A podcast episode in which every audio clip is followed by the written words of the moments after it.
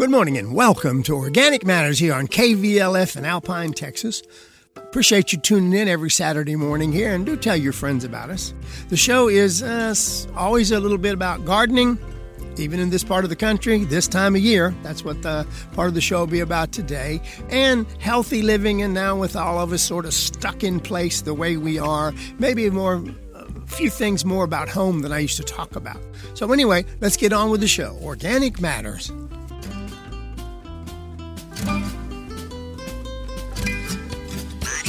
As I'm sort of making this healthy at home week, we're going to go into a bunch of ways that I'll say we'll call it you can be part of the change instead of part of the problem.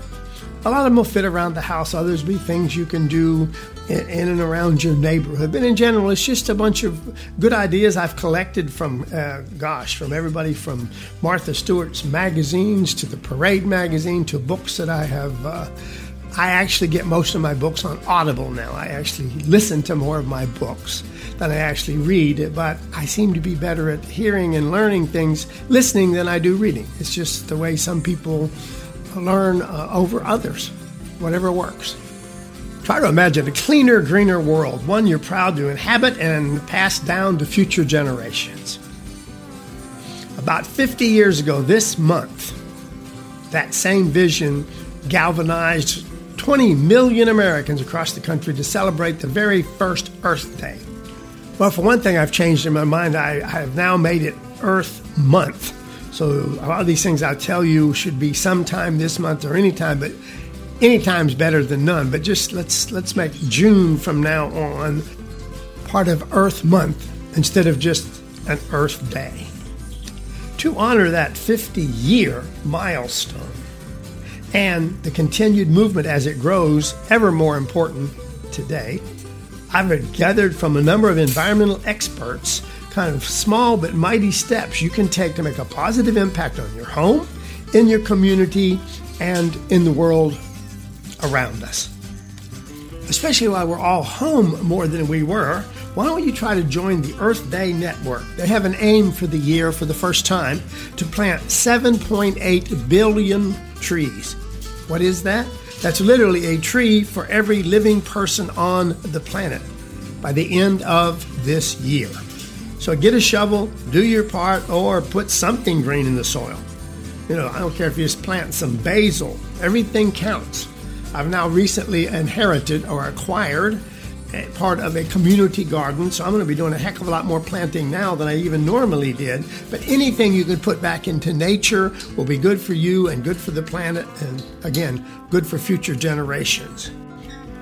And just in general consideration, think of little things you don't think about. I always mention LED light bulbs.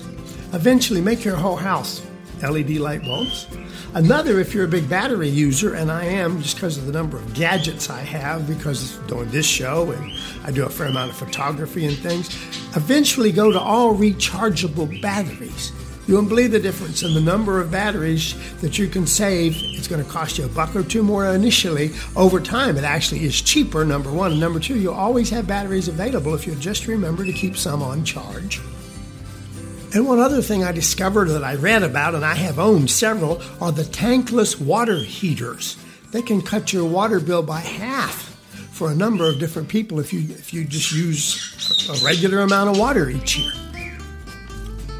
Think about parking your car. Short drives make up about three quarters of our total transportation emissions. According to the World Wildlife Fund's Ginette Hemley, when heading out for quick jaunts, try to walk, bike, carpool, or if you're in a city, take a bus. It really is far less expensive and far easier on the environment than taking your car. That's not to mention the health benefits of actually getting out and doing something. Although I have to admit, I'm truly still a meat eater.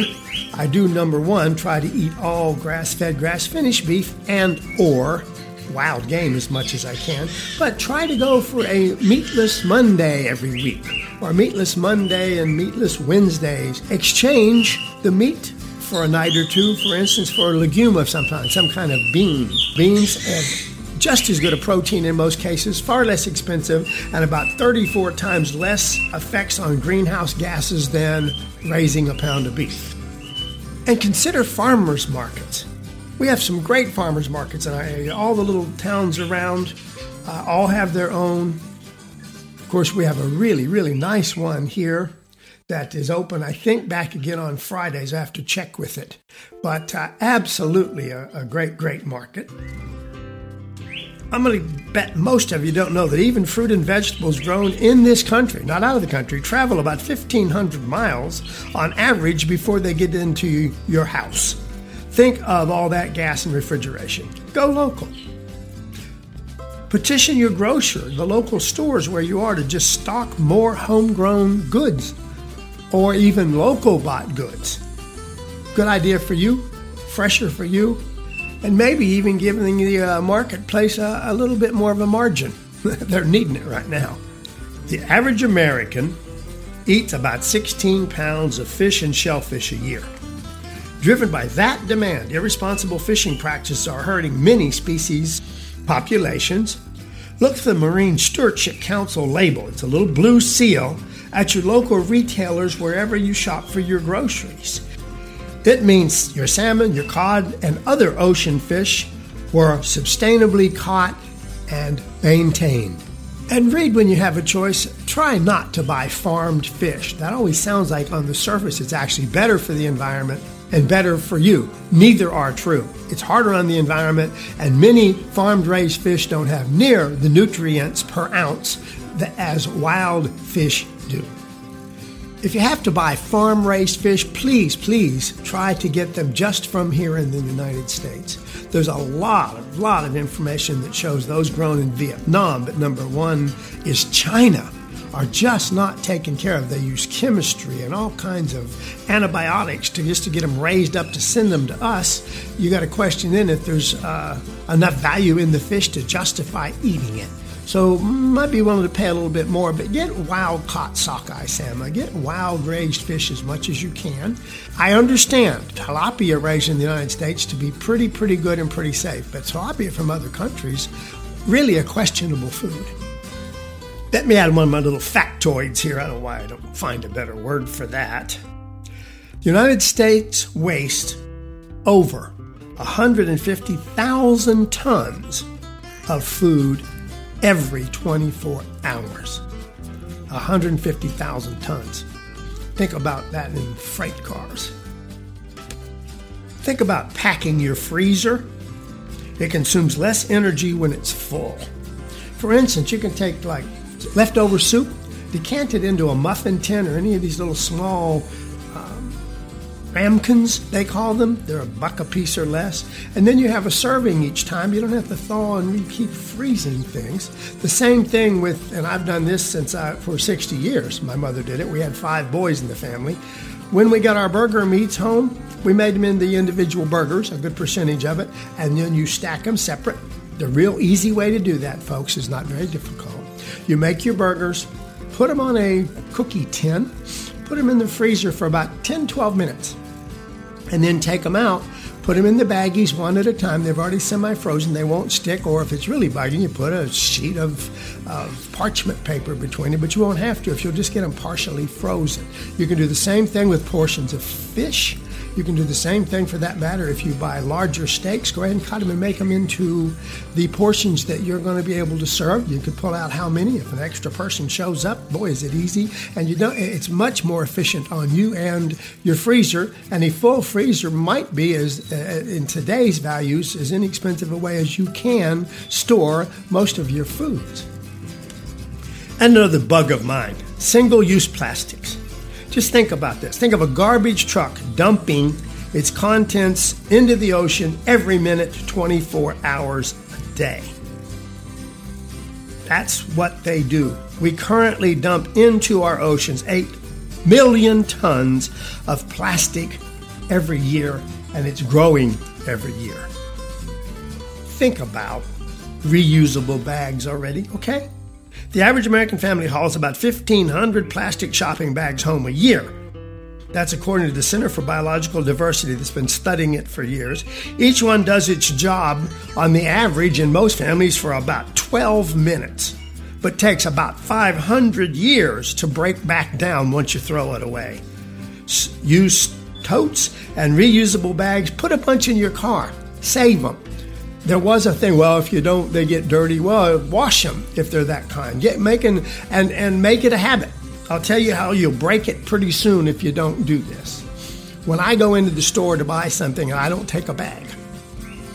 I go ahead and have them load it back into my cart and I put it in my car. Or I make them hold it and I actually go get my bags if I'm with them. You do that a few times, and guess what? Those reusable bags become a part of your body, uh, and you'll, you'll hardly ever forget them. The other one, ladies, is and men, because I carry them on a belt loop, used to. They make these little nylon bags that fold up smaller than a package of cigarettes, but open up enough to carry 20 pounds of groceries. Why not just have one with you all of the time? And here's another bugaboo we can all help with very simply. More than a billion pounds of pesticides are used annually, and that's not counting a lot of it used by industrial agriculture these days. So, in case you don't want to do the math yourself, there's about 330,000 of us in the United States. That's over 30 pounds for every human that lives in the United States. 30 pounds of pesticide. Think about it. But you don't need them at all for a beautiful lawn. You don't need them to make beautiful tomatoes or vegetables. Not only do they endanger humans, wildlife, and the environment now, but many of them are designed to last for years and years lingering in our environment and doing damage for a long time after they were initially used. And finally, for this session, let's talk about toxic cleaning products. Double whammy alert. They put your health at risk when you use them and threaten aquatic life at the other end of the drain. Look for a blue and green Environmental Protection Agency safer choice label to steer clear of noxious chemicals to use around your home, around your children, and around your pets. And that's kind of, I'm going to make this, I could go on. I have a bunch more. I think I'm going to do them in a couple of uh, sessions. But thanks for, uh, these are just little ideas of which every little one doesn't seem like it's a big value to you, but it all adds up. I look at it this way. I learned this saying many, many years ago from an old minister in the South where I was raised. If everyone lit just one little candle, what a bright world we'd all be living in. Thanks for staying tuned to Organic Matters here on KVLF in Alpine.